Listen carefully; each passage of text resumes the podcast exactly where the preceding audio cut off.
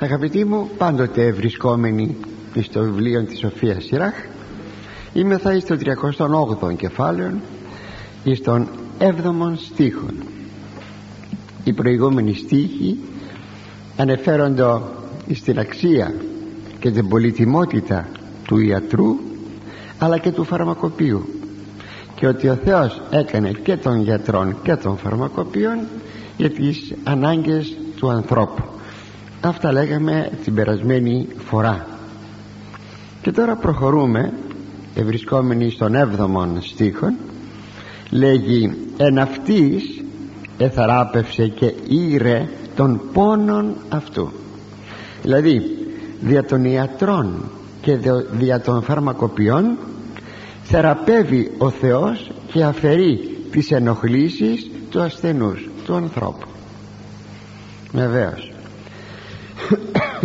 ανέκαθεν ξέρετε ο ιατρός θεωρείται ο πολύτιμος όχι ο λιγότερο και ο φαρμακοποιός. Ανέκαθεν. Βρίσκομαι κοντά σε μεγάλους άνδρες της ιστορίας όπως στον Μέγαν Αλέξανδρο πάντοτε την παρουσία ιατρού. Να δει κανείς από εκεί δηλαδή πόσο πολύτιμος είναι ο ιατρός. Φυσικά θα μου πείτε γιατί ο ιατρός του δεν τον εθεράπευσε. Όταν ε, έκανε μπάνιο φαίνεται υδρωμένος φαίνεται πως εις, των ποταμών των Εφράτην ποταμών έπαθε φοβερή φαίνεται πνευμονία και απέθανε ο Αλέξανδρος. Έμα δεν είναι Θεός αλλά από προσώπου Θεού ο γιατρός διότι αν υποτεθεί ότι θα εθεράπευε σε κάθε περίπτωση τότε κάπου θα έμενε ο άνθρωπος και αθάνατος. Αλλά δυστυχώς ο άνθρωπος επί της γης δεν είναι αθάνατος ούτε μπορεί να μείνει αθάνατος υπό την μορφή στην οποία βρίσκεται. Δηλαδή ποιαν μορφή ότι αυτή η ίδια η ουσία του δυστυχώς θα περάσει μέσα από τον τάφον και για να είμαι ακριβέστερος εκείνοι που θα ζουν τότε που θα έρθει ο Κύριος όπως λέει ο Απόστολος Παύλος βάζει τον εαυτό του όχι γιατί ήλπιζε ότι στην εποχή του θα ήρθε ο Χριστός αλλά επειδή το ζών για αυτό το λόγο βάζει βέβαια και τον εαυτό του. Και τι λέει ότι εμείς οι περιλυπόμενοι λέγει εμείς που θα έχουμε μείνει όταν θα έρθει ο Κύριος βεβαίως αρπαγισόμεθα είναι φέλες. Θα αρπαχθούμε λέγει όπως ο Κύριος αρπάχθηκε ενεφέλες θα λέγαμε στην ε, ανάληψή του. Και εκεί συγκυρίο εσώμεθα θα είμαι θα πάντοτε με τον Κύριον και λοιπά και λοιπά. Αυτοί βέβαια θάνατο δεν θα δοκιμάσουν. Αλλά θα είναι μία μεταβολή από την θνητότητα στην αθανασία του σώματός των μεταβολή και μία ε, ακόμα φθαρτότητα προς την αυθαρσία θα μπορούσα να πω ότι με αυτό που σας είπα ήδη σας δίνω μία εξήγηση σε ένα λίγο περίεργο χωρίον της Αποκαλύψεως που λέγει ότι ο διάβολος ο Αντίχριστος και ο ψευδοπροφήτης ζώντες θα πεταχθούν λέγει εις τον άδειν ζώντες προσέξτε αυτό το σημείο. Και διαμένει τον διάβολο δεν υπάρχει θέμα σώμα δεν έχει αλλά και ο Αντίχριστος και ο ψευδοπροφήτης άνθρωποι είναι οι οποίοι θα πεταχθούν λέει ζώντες στην λίμνη του πυρός πως θα πεταχθούν ζώντες; Είναι ακριβώς αυτό που σας είπα διότι στις ημέρες του Αντιχρίστου θα έρθει ο Χριστός και συνεπώς και ο Αντίχριστος και ο ψευδοπροφήτης δεν θα δοκιμάσουν θάνατον.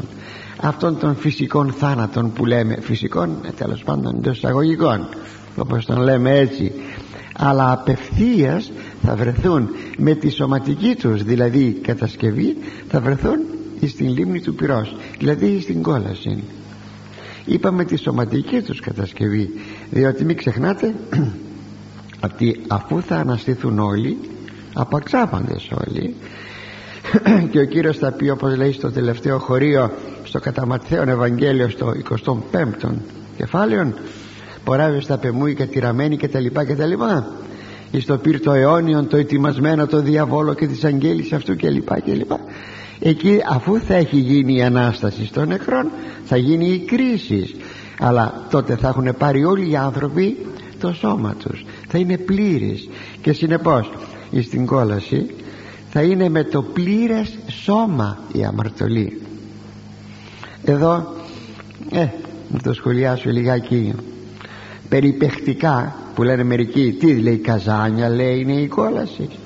Αχ μακάρι να ήταν αδελφοί μου καζάνια μακάρι να ήταν. Αλλά μην ξεχνάτε ότι με τον σωματικό μας παράγοντα θα βρεθούμε στην κόλαση. Ναι όπως και στη Βασιλεία του Θεού με τον σωματικό μας παράγοντα. Και όταν θα βλέπαμε τον Κύριο με αυτά τα μάτια μας τα σωματικά θα βλέπαμε τον Ιησού Χριστόν σε όλη του τη δόξα στην Βασιλεία του.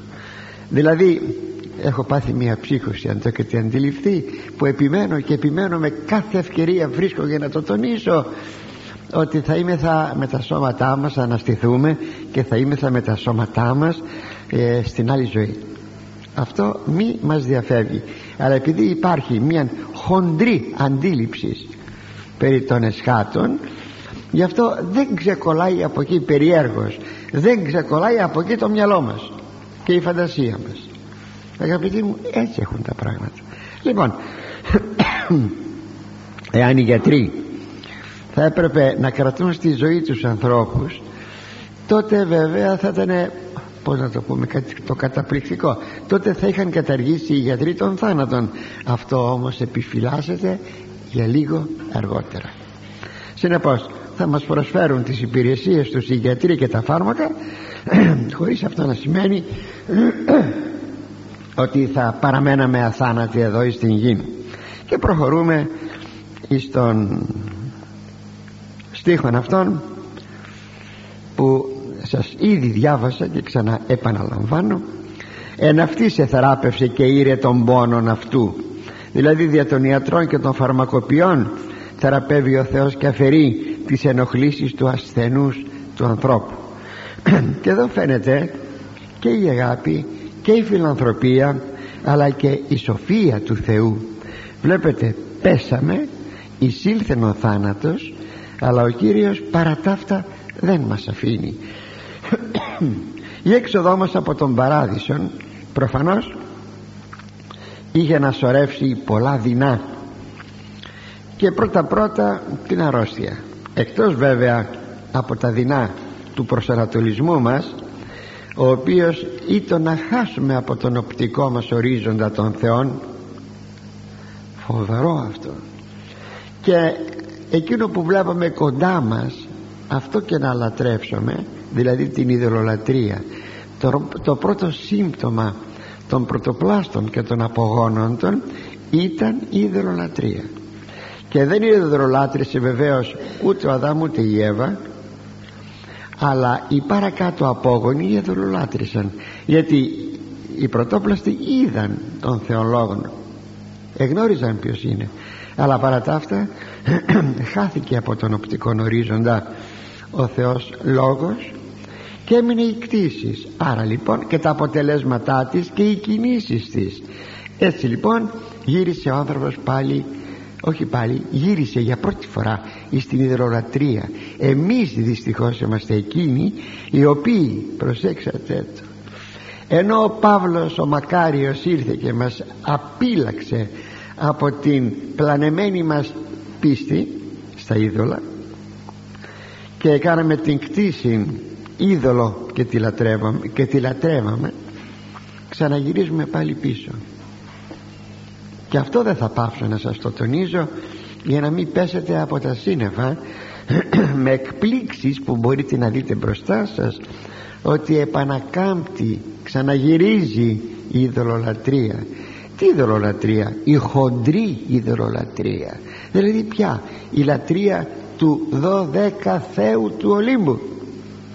Και μάλιστα ήδη τους αποκαλούμε αυτούς τους συγχρόνους μας δωδεκαθεΐτες επήραν και το όνομά τους. Έτσι λοιπόν ο Θεός επέτρεψε να μπει και η αρρώστια επέτρεψε να μπει και ο θάνατος. Όταν λέμε αρρώστια εννοούμε τη φθορά.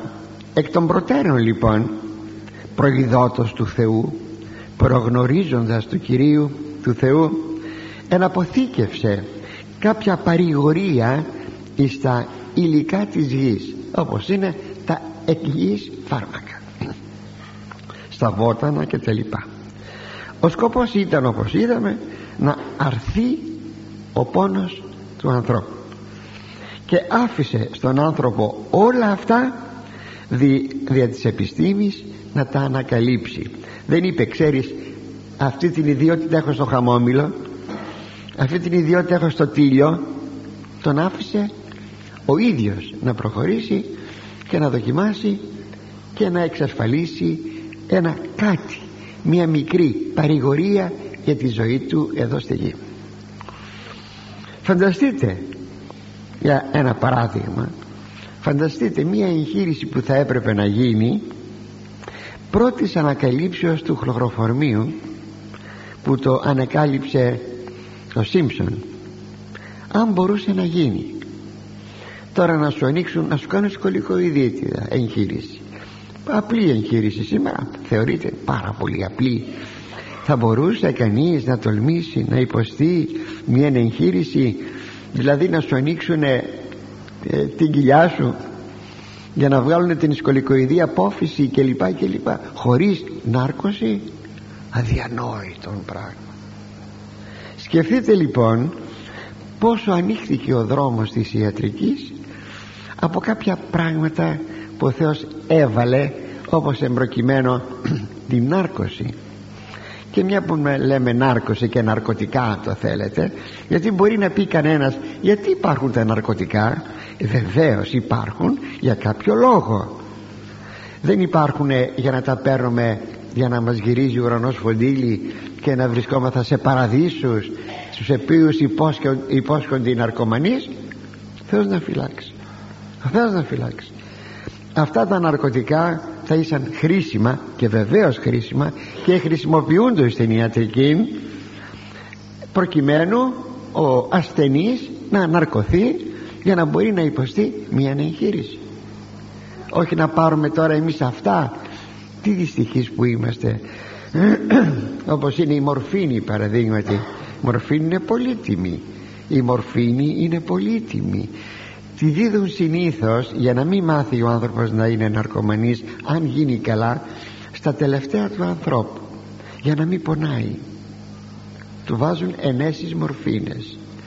Συνεπώς βλέπετε εδώ την αγάπη του Θεού όταν σου παρασκευάζει εδώ στη γη το ναρκωτικό για να μην πονάς ενώ πεθαίνεις. Όχι να πάρεις εσύ τη μορφήνη τώρα την ηρωίνη και δεν ξέρω τι όλα αυτά πράγματα για να τα κάνεις διασκέδαση φοβερόν παραποίηση των πραγμάτων. Λοιπόν ο Θεός έτσι οδηγεί τους επιστήμονες αυτά τα πράγματα να τα ανακαλύπτουν και να τα χρησιμοποιούν εκεί που πρέπει να τα χρησιμοποιήσουν. Έτσι θα λέγαμε ας έχει δόξα ο Άγιος Τριαδικός Θεός μας είναι γνωστό γιατί ξέρετε δεν είναι μόνο τα φάρμακα. Είναι και διάφορες κινήσεις ε, ε, ζώων, πτηνών ε, ξέρω εγώ, θηλαστικών κτλ τα οποία ζώα διδάσκουν τον άνθρωπο μερικά πράγματα.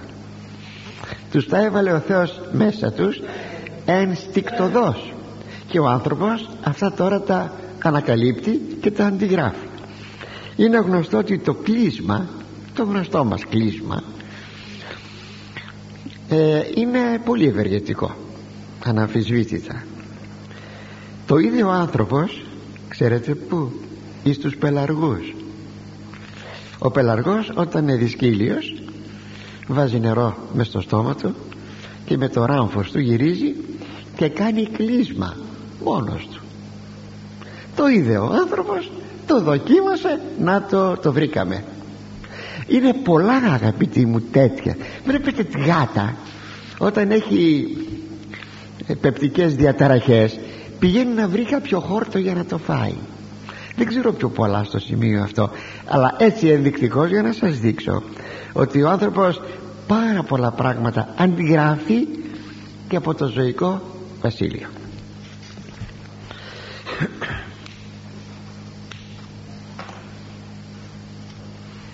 και πηγαίνουμε στον επόμενο στίχον των 8 στίχων μοιρεψός εν τούτης ποιήσει μείγμα και ουμή συντελέσει έργα αυτού και ειρήνη παρά αυτού εστίν επί προσώπου της γης δηλαδή ο φαρμακοποιός δια των διαφόρων βοτάνων κατασκευάζει φαρμακευτική σύνθεση μείγμα σύνθεση. Και είναι ατελείωτα και ου μη συντελέσει δεν ατελειώσει είναι ατελείωτα τα θρησκευτικά του συγγνώμη, τα φαρμακευτικά του παρασκευάσματα ώστε να έρχεται η θεραπεία και η γαλήνη ε, από φάρμακό του σε όλους τους ασθενείς της οικουμένης. Διότι υπάρχει αυτή θα λέγαμε η κοινωνικότητα που υπάρχει που έχουμε εδώ στη γη μισοί άνθρωποι. Δηλαδή δεν κρατάμε ένα φάρμακο που το ανακαλύπτουμε για τον εαυτό μας. Αυτό γίνεται γνωστό και παραπέρα και παραπέρα. Λέμε η ιατρική της Κίνας. Η ιατρική της Κίνας. Η ιατρική των Ινδιών. Και μάλιστα τώρα που έχουμε και τις συγκοινωνίες εύκολες. Ε, αυτή θα λέγαμε η ανακοινωτικότητα περί τα φάρμακα είναι εύκολη. Μόνο εδώ να κάνω ένα μικρό σχόλιο που είναι πάρα πολύ σπουδαίο και πολύ σοβαρό είναι το εξής ότι οι άνθρωποι της Ασίας δεν είναι χριστιανοί. Δεν έχουν πάρει το Ευαγγέλιο πλην βέβαια μικρών, μικρού αριθμού ανθρώπων έτσι έχουν συνδέσει σας το έλεγα μια περασμένη φορά ε, την θεραπεία με την θρησκεία τους. Οι θρησκείες όμως που υπάρχουν στην Ανατολή είναι ειδωλολατρικές δεν υπάρχει αντίρρησης. Στην Ιαπωνία Φερρυπίν υπάρχει η πρόγονολατρία έτσι για παράδειγμα σας το λέγω. Και στην αρχαία Ελλάδα ήταν και συνεδέετο η θεραπεία με το Θεό. Είχαμε τα περίφημα σκληπιεία και αυτό το να συνδέσεις την θεραπεία με το Θεό είναι σπουδαίο. Άλλο τώρα ότι η θρησκεία είναι ειδωλολατρική εφόσον λοιπόν αυτή τη στιγμή παραμένουν ειδωλολάτρες ή της Ανατολής άνθρωποι είναι πολύ φυσικό όταν δίνουν οδηγίες γύρω από το θέμα των φαρμάκων και των θεραπείων να συνδέουν τα φάρμακα και την ιατρική τους με την ιδεολατρία αυτός είναι ο κίνδυνος. Γι' αυτό πολλοί πολλοί πολλοί της δύσεως άνθρωποι που είναι χαλαροί ως προς την πίστη μπορούν να δεχθούν ένα φάρμακο από την Κίνα, τις Ινδίες και τα λοιπά και τα λοιπά. Εντάξει αλλά πρόσεξε αυτό συνδέεται με την υδρολατρεία. Γι' αυτό πολλές φορές άνθρωποι που έρχονται από εκεί εγώ ρωτώ και μου εσείς μου τα λέτε αυτά όταν σου πρότεινε αυτό το φάρμακο ή να σου κάνει κάποια, κάποιο μασάζ και τα λοιπά έλεγε λόγια; Και αν μου υποθεί ότι έλεγε λόγια είναι αυτή η σύνδεση του φαρμάκου με την υδρολατρεία. Και συνεπώς να φυλάξει μυριάδες φορές να φυλάξει ο Θεός. Εδώ είναι ένας μεγάλος κίνδυνος. Λοιπόν ποιηση δείγμα λέει αναφέρεται εδώ το χωρίο στις αναρρύθμιτες και ατελείωτες συνθέσεις των φαρμάκων του φαρμακοποιού. Ποιηση μείγμα. Παίρνει από αυτό παίρνει από εκείνο κάνει μια σύνθεση. Αυτές οι συνθέσεις είναι είδαμε πάμπολες. Και θα δίνει με τις συνθέσεις του αυτές την απαλλαγή από την αρρώστια και τον πόνο σκεφτήκαμε ποτέ όλους εκείνους αγαπητοί τους σκαπανείς της επιστήμης. Πόσο εμόχθησαν για να εκφράσουμε σε αυτούς την ευγνωμοσύνη μας και τον θαυμασμό μας γιατί όχι και την προσευχή μας. Σκεφτήκαμε πως μόχτισαν να κάθονται μέρα νύχτα ε, επάνω στο εργαστήριό τους. Θυμάμαι έλεγε ένα στιγμιότυπο είναι με τον ε, πως τον έλεγαν τον Παστέρ ο περίφημος Παστέρ που άνοιξε το δρόμο να ανακαλύψουμε τα μικρόβια με το, με το μικροσκόπιο κλπ. Ήταν μέρα νύχτα εκεί στο εργαστήριό του. Κάπου τους είχαν καλέσει το ζεύγος Παστέρ το βράδυ σε μία δεξίωση. Λέει στη γυναίκα του να είσαι έτοιμη για να πάμε στη δεξίωση αυτή. Ο Παστέρ όμως απορροφήθηκε από την εργασία του και το ξέχασε. Όταν το θυμήθηκε ε, έβγαλε θα λέγαμε την μπλούζα τη λευκή που φορούν συνήθως όλοι αυτοί οι γιατροί και φαρμακοποιοί τρέχει στο σπίτι είδε τη γυναίκα του να κάθεται στην καρέκλα και να τον περιμένει. Δεν έβαλε φωνές η γυναίκα τέτοιος ήσουν πάντα και δεν ξέρω τι και δεν ξέρω τι. Λέει να με συγχωρείς πολύ λέει ο Παστέρ ξέχασα το κατάλαβα λέει αυτή. Αλλά τέτοιες γυναίκες αρμόζουν σε τέτοιους επιστήμονες όχι να θέλει γιατί έχω και την ιστορία μια άλλη ιστορία. Ε, γυναίκα γιατρού πω πω φρίκη φρίκη φρίκη να θέλει εξόδους να θέλει τούτο να θέλει εκείνο και να μην λογαριάζει την εργασία του συζύγου. Ότι ο άνθρωπος αφιερώνεται και απορροφάται από τους ασθενείς και λοιπά και λοιπά αγαπητοί μου τέτοιες γυναίκες αρμόζουν πράγματι σε επιστήμονας ε, ερευνητάς. Ωστόσο τι δεν οφείλουμε εις τον Παστέρ. Τι δεν οφείλουμε. Θυμηθείτε ακόμη την πενικυλίνη. Πόσους ανθρώπους έσωσε η πενικυλίνη; Και όμως και όμως δεν εργάστηκε λίγο ο Φλέμινγκ και είχε μάλιστα και Ελληνίδα γυναίκα όπως τα γνωρίζετε δεν λέγω πιο πολλά διότι παρετήρησε αυτό χρειάζεται στους επιστήμονες η παρατηρητικότητα.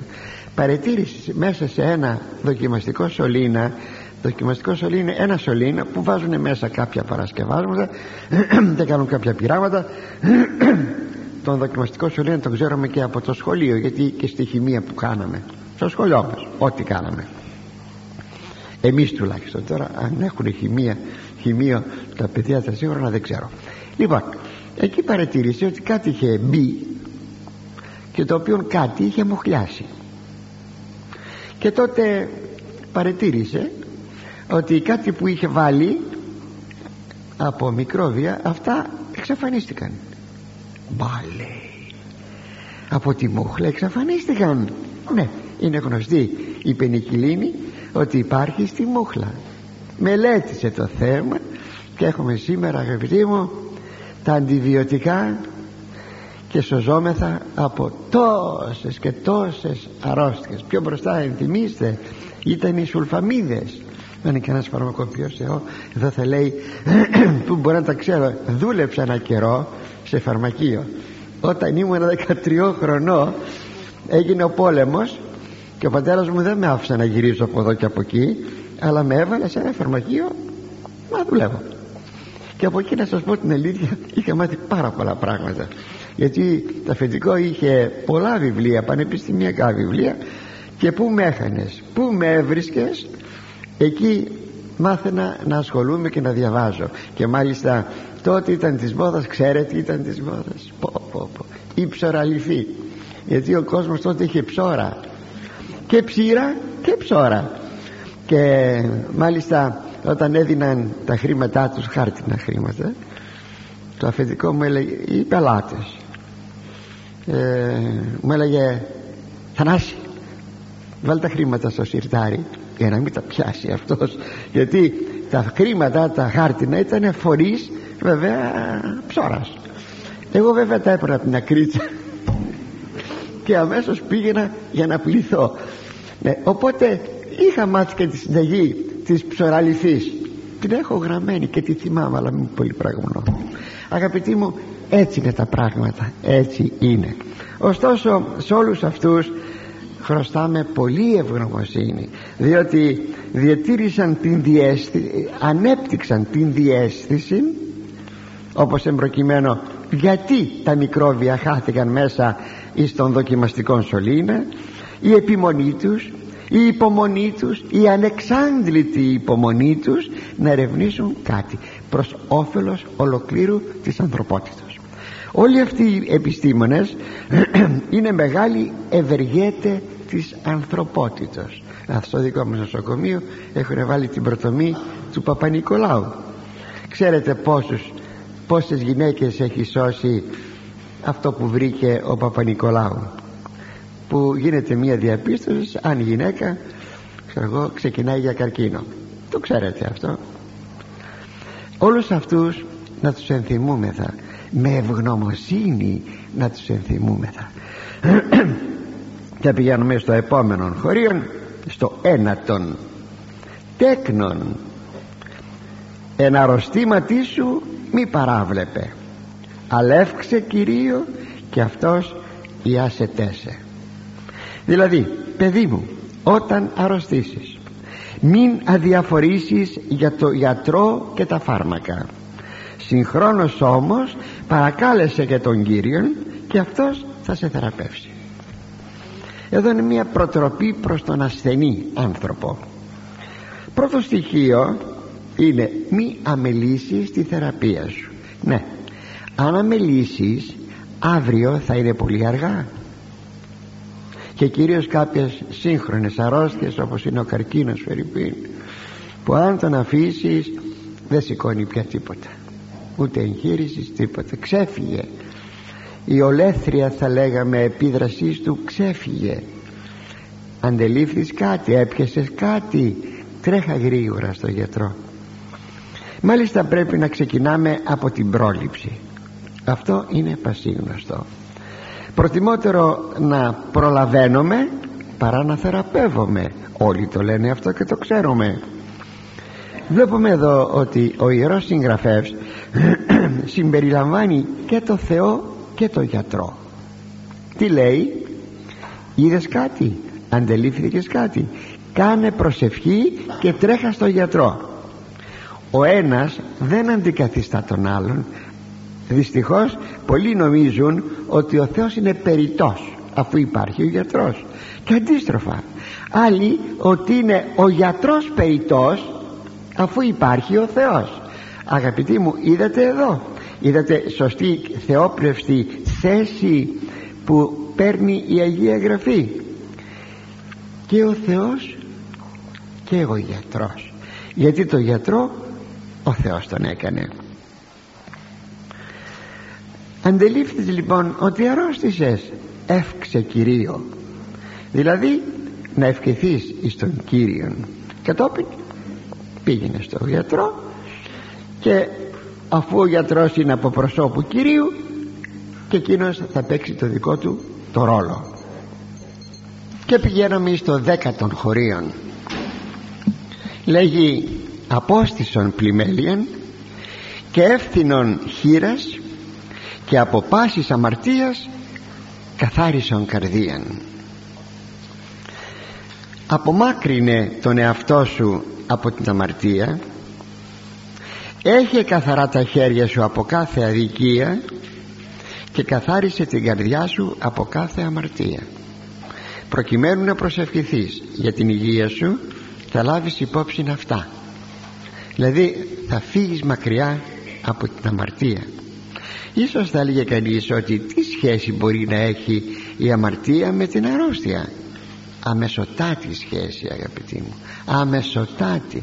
Άλλο τώρα εάν όλοι δεν αρρωσταίνουν αλλά έχει όμως η αμαρτία πολύ μεγάλη σχέση με την ασθένεια. Βέβαια υπάρχει και ένα ποσοστό ασθενειών που δεν έχει σχέση με τις προσωπικές αμαρτίες. Είναι γεγονός. Αλλά οι, αμαρ... οι αρρώστιες αυτές που μπορεί να υπάρχουν να βρίσκονται σε σχέση με τους προγόνους. Σημειώσατε το αυτό με τους προγόνους.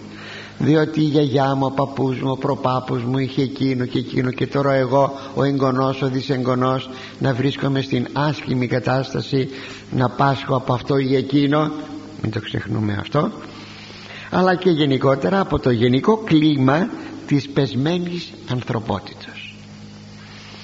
Γιατί μαζί με το θάνατο εισήχθηκε η φθορά. Και σας είπα ότι η αρρώστια είναι καρπός της φθοράς. Αλλά με τις προσωπικές αμαρτίες οπωσδήποτε έχει άμεση σχέση η αρρώστια. Άμεση τι λέμε στην παράκληση της Παναγίας από των πολλών μου αμαρτιών ασθενεί το σώμα ασθενεί μου και η ψυχή. Και το σώμα και η ψυχή αρρωσταίνουν. Σας είχα πει μια περασμένη φορά ότι η παρουσία της ασθενείας είναι κάτι περισσότερο από την παρουσία ενός μικροβίου. Κάτι περισσότερο και αυτό το αποδέχεται η σύγχρονη ιατρική και μάλιστα η λεγόμενη της προσωπικότητας πριν από κάποια χρόνια είχε γίνει ένα συνέδριο στο Μπόσεϊ της Ελβετίας που αυτό τονίστηκε και ξανατονίστηκε ότι η αρρώστια είναι κάτι περισσότερο από την παρουσία ενός μικροβίου. Μην το ξεχνούμε αυτό. Συνεπώς βλέπει κανείς τη σχέση ανάμεσα στην αρρώστια και στην αμαρτία. Έχουμε βέβαια και περίπτωση ασθενείας χωρίς προσωπικά αμαρτήματα. Αυτό είναι πάρα πολύ σπάνιο και όπως το δείχνει αυτό η ιστορία του Ιώβ. Όταν ήλθαν οι τρεις του φίλοι ο Ιώβ ήταν βασιλεύς τοπικός βασιλεύς και οι τρεις του φίλοι ήταν όμοροι ε, βασιλείς όπως τότε και στην Ελλάδα το είχαμε αυτό βασιλιάς μιας πόλεως. Ένα κράτος που ήταν μόνο μία πόλη. Η Αθήνα λέγαμε το κράτος των Αθήνων το κράτος των Σπαρτιατών και το καθεξής. Οι φίλοι του λοιπόν ήταν σπουδαίοι άνθρωποι όμοροι βασιλείς και φαίνεται ότι είχαν μια εικόνα και γνώση του αληθινού Θεού ως σαν θα λέγαμε προσήλυτοι. Όταν ήρθαν και τον είδαν έμειναν ενεοί. Ήταν τόσο φοβερή η κατάστασή του η λέπρα του ώστε τρεις μέρες δεν μπορούσαν να ανοίξουν το στόμα τους να πούνε κουβέντα. Το παθαίνω με αυτό. Κάποτε το έπαθα εγώ στον θάνατο κάποιου προσώπου. Δεν μπορούσα τίποτα να πω. Τίποτα. Έμενα ενεός. Όταν είναι κάτι ξαφνικό κάτι υπερβολικό όταν άνοιξαν το στόμα τους όμως επέμεναν ότι οπωσδήποτε κάποια αμαρτία σοβαρή πρέπει να έκανε ο Ιώβ για να φτάσει στο σημείο αυτό. Είδατε ότι συνέδεαν την αμαρτία με την αρρώστια. Και καλώς έκαναν διότι έτσι είναι η πραγματικότητα. Αλλά όμως δεν μπορούσαν να ξέρουν τα παρασκήνια της όλης ιστορίας ότι αυτό το ζήτησε ο διάβολος από το Θεό να πειράξει τον Ιώβ. Και ο Θεός το επέτρεψε και που στάθηκε ο Ιώβ τύπος του Ιησού Χριστού. Γι' αυτό έχουμε περικοπές τη Μεγάλη Εβδομάδα από τον Ιώβ ακριβώς γιατί ο Ιώβ αποτελεί τύπον του Ιησού Χριστού ο οποίος Ιησούς Χριστός πάσχει αδίκως έτσι και ο Ιώβ έπασχε αδίκως. Σαν άνθρωπος είχε βέβαια τις προσωπικές του αμαρτίες αλλά δεν ήταν τόσες και τέτοιες για να φτάσει σε αυτό το κατάντημα να χάσει όλα του τα παιδιά. Ο διάβολος είναι φοβερός. Να χάσει όλη του την περιουσία. Ε, όλα του τα ζωντανά τα πάντα τα υπάρχοντά του να καταστραφούν. Και αυτός να είναι να γίνει λεπρός και να είναι ρηγμένος πάνω σε μια κοπριά ε, και εκεί να κάθεται και να του λέει η γυναίκα του πόσες φορές μια γυναίκα μπορεί να είναι σύζυγος εννοείται να είναι σύμβουλος θαυμάσιος αλλά κάποτε όμως να χρησιμοποιηθεί από το διάβολο άντε λέει του λέει άντε βλασφήμα των θεών να πεθάνεις να ησυχάσω να ησυχάσεις και εσύ. Γιατί όταν ξημερώσει λέω πότε θα βραδιάσει και όταν βραδιάσει λέγω πότε θα ξημερώσει; Πηγαίνω στα ξένα σπίτια να κοιμηθώ. Και εκεί την είπε ο Ιώβ άμυαλη γυναίκα και τα λοιπά και τα λοιπά. Και έδειξε όλον αυτόν τον πλούτο και το θησαυρό της αρετής του ο Ιώβ. Έχουμε λοιπόν και περιπτώσεις τέτοιες που βέβαια σπανιότατες ίσως θα μου πείτε αλλά ο Θεός ξέρει. Ωστόσο ο Ιώβ ήταν και στέκεται πάντοτε τύπος του Ιησού Χριστού.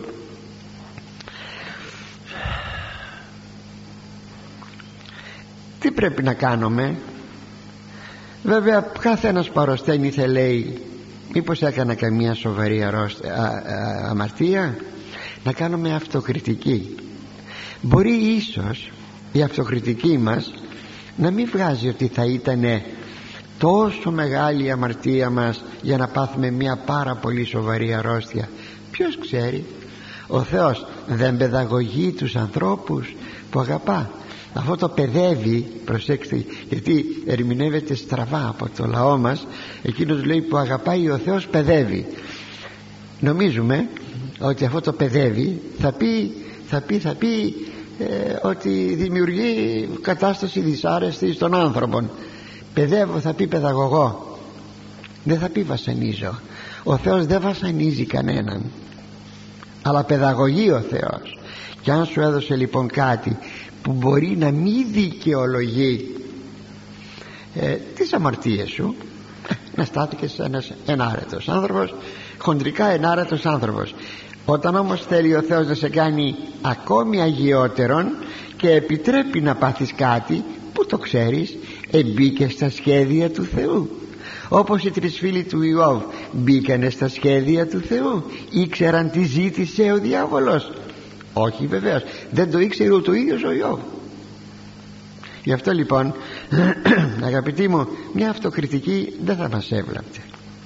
Και αν δούμε ότι είναι βαρυτέρα η αρρώστια από τις τυχόν αμαρτίες μας αν κάνουμε εννοείται μια σωστή αυτοκριτική πάλι να μην γονγίσουμε και να λέμε ε, μπορεί ο Θεός να θέλει να με ε, παιδαγωγήσει εδώ λέγει όταν αναφέρεται εύθυνον χείρας το δέκατο χωρίο λέει απόστασον πλημέλιαν και εύθυνον χείρας δηλαδή μακριά από την αμαρτία κάθε τι που ο Θεός θα προσεβάλλεται από την αμαρτία σου εύθυνον χείρας αυτό είναι το εύθυνον χείρας και από πάσης αμαρτίας καθάρισον καρδίαν.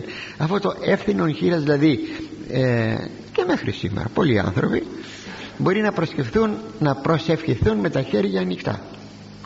Αυτό ως δέησης. Μπορεί όμως όχι. Πάντως είναι μια στάση της προσευχής.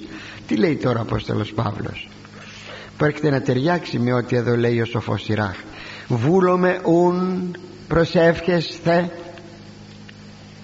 θέλω λέει να προσεύχεστε τους άνδρας αναφέρεται εις τους άνδρες εν παντή τόπο επέροντας οσίους χείρας χωρίς οργής και διαλογισμό. Τα γράφει αυτά στην πρώτη προς επιστολή του. Δηλαδή όσια χέρια. Τι είναι αυτά τα όσια χέρια; Καθαρά χέρια. Όταν σηκώσεις τα χέρια σου να μην είναι χέρια αδικίας να μην είναι χέρια που στάζουν αίμα να μην είναι χέρια βρώμικα από την ανηθικότητα να είναι όσια καθαρά χέρια όταν θα κάνεις την προσευχή σου. Είναι ακριβώς εδώ. Για να ξέρεις ότι ο Θεός θα ακούσει την προσευχή σου όταν τα χέρια σου είναι καθαρά από την αμαρτία. Και πηγαίνουμε αγαπητοί μου στον επόμενο στίχο των ενδέκατων δώσ ευωδίαν και μνημόσυνον σε μυδάλεως και λίπανον προσφοράν ως μη υπάρχον. Πρόσφερε ευώδες θυμίαμα και αναμνηστική παρά το Θεό για σένα ανέμακτον θυσίαν. Θυσίαν σημιγδαλιού δεν είναι δύο κατηγορίες των θυσιών. Η αιματηρά και η ανέμακτος. Αν προσέφερε στο θυσιαστήριο σημιγδάλι στάρι το σιμιγδάλι ήταν ακόμη καλύτερα θυσία γιατί έβγαινε από το στάρι και λοιπά και λοιπά αυτή έλεγεται ανέμακτος θυσία. Η αιματηρά ήταν κάποιο ζώο που προσεφέρετο μαζί με όλα τα άλλα ζώα στο θυσιαστήριο των ολοκαυτωμάτων. Πρόσφερε λέγει πλούσιες τις προσφορές σου σαν να μην πρόκειται άλλο να ζήσεις πάνω στη γη. Πρόκειται για τυχόν τάματα. Βέβαια το ξέρετε και πολλές φορές το έχουμε πει ότι δεν υποχρεώνεται ο άνθρωπος να κάνει ένα τάμα. Εδώ μην ξεχνάτε είμαι θα στην Παλαιά Διαθήκη. Αλλά αν έκανες κάποιο τάμα οφείλεις να το εκπληρώσεις.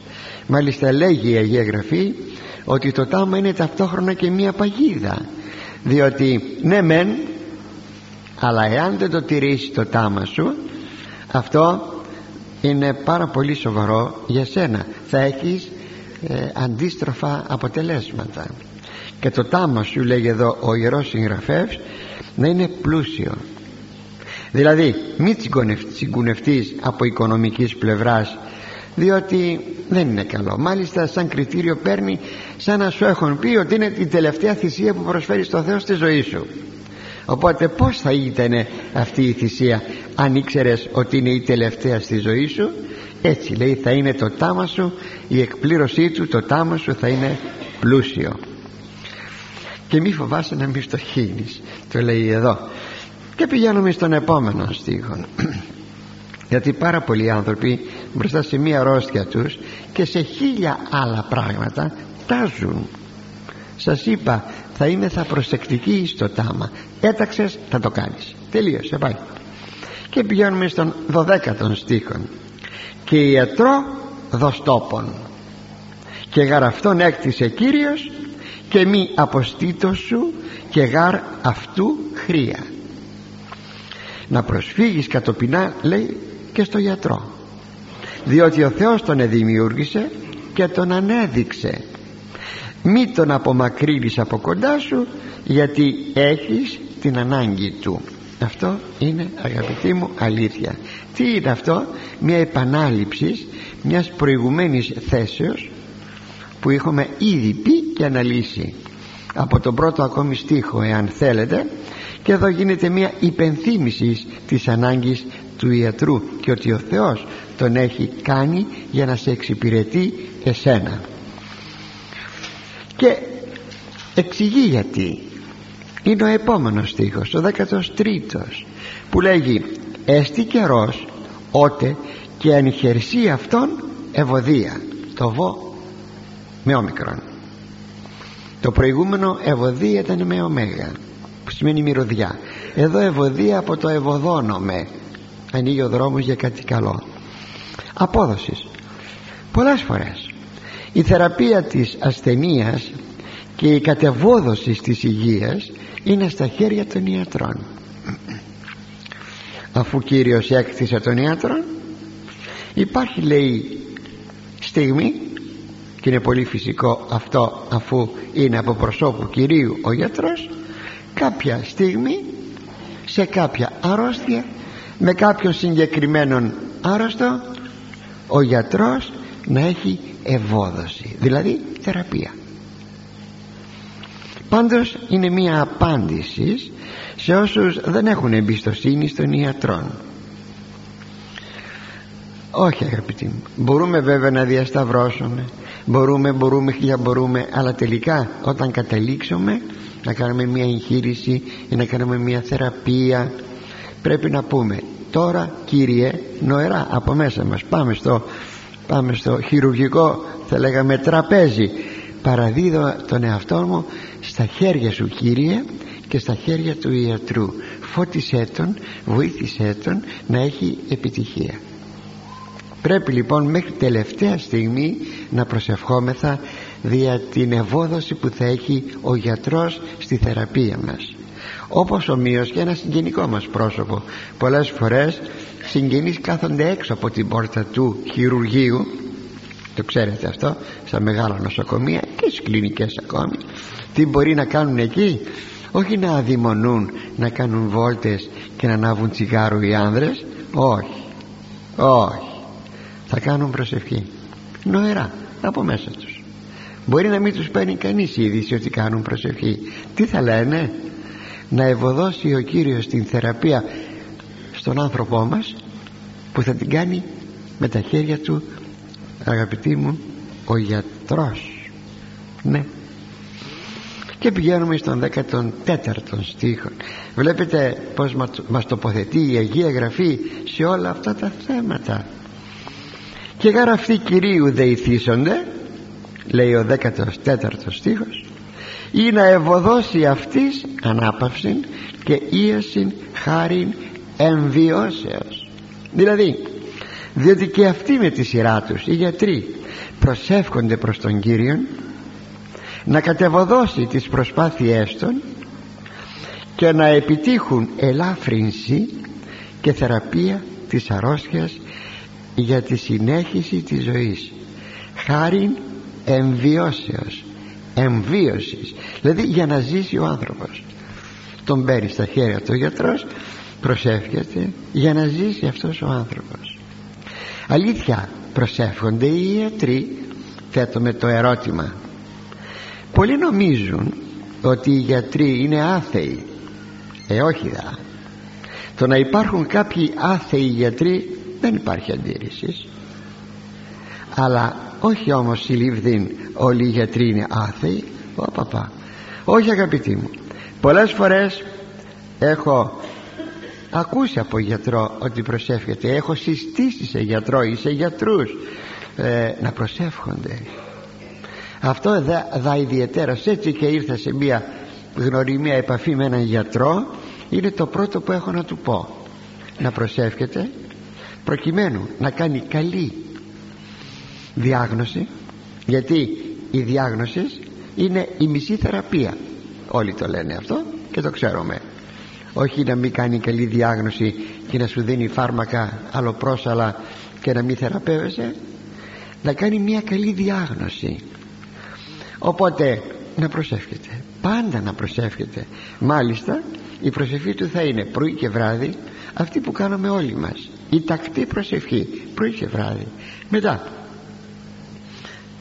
ετοιμάζεται να πάει στο ιατρείο του στο νοσοκομείο όπου είναι να πάει να κάνει ιδιαίτερη προσευχή για την περίπτωση αντιμετωπίσεως της ημέρας ανθρώπων με εγχειρήσεις, με παθολογικά, με ό,τι είναι.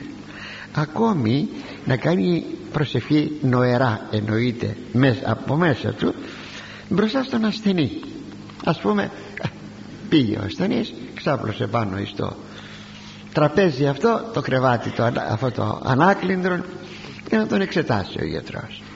Από μέσα του να πει Κύριε φώτισέ με είδατε Κύριε φώτισέ με βοήθησέ με να καταλάβω δηλαδή επιτόπου εκεί να κάνει προσευχή.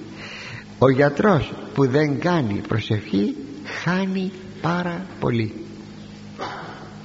Σας είπα δόξα τω Θεώ υπάρχουν γιατροί που ομολογούν την πίστη τους εις τον Θεό μάλιστα με εκείνη την πάρα πολύ συνηθισμένη φράση που ένας άθεος δεν θα την έλεγε ποτέ. Εμείς κάναμε ό,τι μπορέσαμε. Τώρα το παρακάτω θα το κάνει ο Θεός αν ο γιατρός είναι άθεος αυτή τη φράση δεν θα την πει ποτέ. Ναι. Αγαπητοί μου είναι μεγάλο κεφάλαιο ο γιατρός να προσεύχεται. Μεγάλο κεφάλαιο. Ακόμη οι γιατροί να ενθυμούνται και τους Αγίους Αναργύρους τους ιατρούς οι οποίοι βέβαια εκτός από την ιατρική τους τέχνη γιατί είχαν σπουδάσει ιατρική η ιατρική πάντοτε σπουδάζεται γιατί πάντοτε ήταν αναγκαία. Και λέγεται όχι μόνο επιστήμη αλλά λέγεται και τέχνη. Και να σας πω γιατί λέγεται και τέχνη. Διότι δεν είναι μια απλή γνώσης αλλά μετέρχεσαι κάποια πράγματα με το χέρι σου. Ας πούμε να κάνεις μια εγχείρηση απαιτεί να χρησιμοποιείς τα χέρια σου μια δεξιοτεχνία. Ο γιατρός αν δεν είναι και δεξιοτέχνης μάλιστα ένας διάσημος γιατρός δεν θυμάμαι ε, το όνομά του όχι Έλληνας δεν έπαινε, δεν έπινε ποτέ ε, ποτά ισχυριζόμενος ότι ήθελε χειρούργος αυτός ήθελε να έχει το χέρι του πολύ σταθερό μέχρι την τελευταία πνοή του για να μπορεί να προσφέρει τις υπηρεσίες του εις τους αρρώστους. Είναι σπουδαία πράγματα αυτά. Είχε υποβληθεί εις αυτήν την θυσία να μην πει τίποτα γουλιά είναι ο πνευματόδες έτσι λοιπόν κανείς πρέπει να θυμάται και τους Αγίους Αναργύρους που είχαν την τέχνη και την επιστήμη να θεραπεύουν αλλά είχαν και κάτι άλλο. Κάτι άλλο πάρα πολύ σπουδαίο. Γιατί οι Άγιοι Ανάργυροι εθαυματούργουν όχι επάνω στο αντικείμενο που εξετάζουν ας πούμε έναν άνθρωπο και να του πούν σήκω επάνω δεν ήταν μόνο αυτό ήταν κάτι και άλλο. Ασκούσαν την πίστη γιατί ο γιατρός ξέρει ότι όταν ο ασθενής έχει πίστη χαράς Ευαγγέλια για τον γιατρόν. Το ακούσατε; Για τον γιατρόν. Έχει συμφέρον ο γιατρός τον άρρωστο που έχει αυτός να είναι άνθρωπος της πίστεως και της προσευχής. Έχει συμφέρον ο γιατρός. Αλλά τότε οι άνθρωποι ε, πάρα πολλοί σαν υδρολάτρα και τα λοιπά και οι Άγιοι Ανάργυροι συνιστούσαν την πίστη. Με άλλα λόγια είναι ασκούσαν αυτήν την λεγόμενη ιατρική της προσωπικότητας το είπα και προηγουμένως αυτό. Δηλαδή τι; Ήξεραν και ορθότατα αυτό ήδη ανακαλύπτεται και στην εποχή μας ότι όταν λέμε αυτός ο άνθρωπος είναι άρρωστος είναι ολόκληρα άρρωστος. Όταν λέμε αυτός ο άνθρωπος είναι υγιής είναι ολόκληρα υγιής. Τι σημαίνει αυτό ξέρετε; Ότι ο γιατρός θα αποταθεί εις τον ασθενή παίρνοντας το ιστορικό του ακούσατε το ξέρετε αυτό παίρνοντας το ιστορικό του ασθενούς για να δει ποια είναι η ζωή και η όλη προσωπικότητα του ασθενούς που είναι τοποθετημένη. Αυτό λέγεται η ιατρική της προσωπικότητας. Να στραφείς προς τον όλων άνθρωπον όχι γιατρέ μου εδώ πονάω. Κόψε με να γίνω καλά. Δεν είναι εκεί το πράγμα. Θα υπενθυμίσω εκείνο το βιβλίο που σας έλεγα την περασμένη φορά του Κίλερ που λέγει ξένος είναι που λέει πίσω μας στέκει ο Θεός διότι στην κλινική λέει ασκούσαν αυτήν την ιατρική της προσωπικότητας έβλεπαν τον άρρωστον σαν προσωπικότητα. Και όχι μόνο απλώς έχω σκολικοειδίτιδα πονάει ο κάλος μου και το δάχτυλό μου. Όχι. Έβλεπαν ολόκληρο τον άνθρωπο. Πάντως όπως και αν έχει το πράγμα ο ιατρός αγαπητοί μου είναι ένα μεγάλο κεφάλαιο αν είναι σωστός γιατρός μέσα στην κοινωνία αρκεί να είναι σωστός και πιστός άνθρωπος. Και πηγαίνουμε τώρα σε έναν επόμενο στίχο θα προλάβουμε. Τρία λεπτά έχουμε μόνον.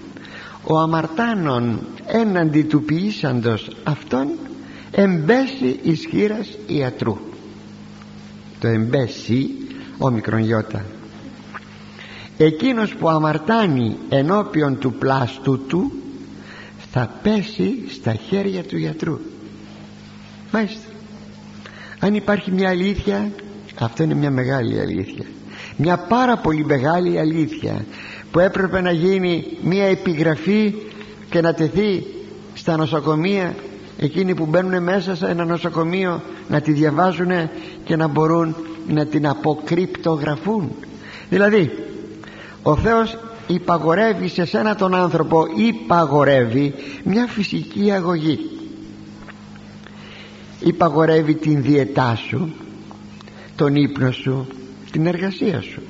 Μάλιστα η δίαιτα του ανθρώπου υπηγορεύθη στους πρωτοπλάστους ενώ ακόμη ήσαν μέσα στον παράδεισο πριν πέσουν προσέξατε το πριν πέσουν και η τροφή σας λέει ο Θεός θα είναι αυτή και αυτή και αυτή είναι δε από το φυτικό βασίλειο και όπως λέει και στα ζώα από το φυτικό βασίλειο δεν υπάρχει το ζωικό βασίλειο μετά όμως από τον κατακλυσμό που οι άνθρωποι εξόκυλαν γίνεται μια καινούργια διαθήκη του Θεού με τον Νόε. Δεν υπήρχε άλλος άνθρωπος πάνω στη γη παρά ο Νόε οικογενειακός.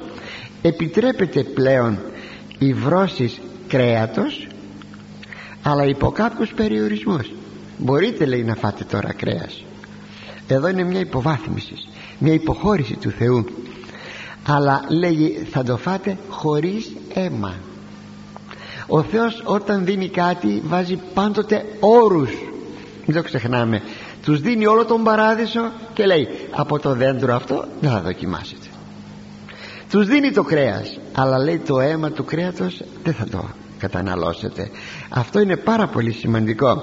Γι' αυτό γράφει εδώ ο ψαλμοδός όσες φορές διαβάζω αυτό το στίχο αγαπητοί μου είναι ο 16, από το 16ο ψαλμόν. Ακούστε και των κεκριμένων σου επλήστη η γαστήρ αυτών και από εκείνα που ήσαν κρυμμένα η κοιλιά τους λέει χόρτασε.